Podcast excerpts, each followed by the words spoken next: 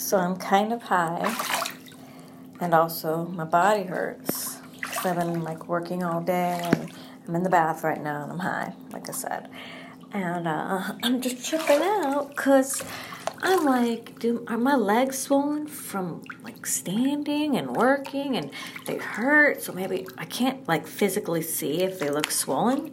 In my eyes, I feel like they're, they look swollen. But then I'm also like, no, they look normal. And um, damn, like, when did you get so muscular? Maybe that's why your legs are so rock hard. Like, I'm literally tripping out on whether are my legs swollen right now or are they just muscular. But they don't look muscular. They look kind of chubby and swollen. But I also know I'm just fucking high right now, and they're probably not chubby and swollen. That's just my anorexia kicking in or whatever.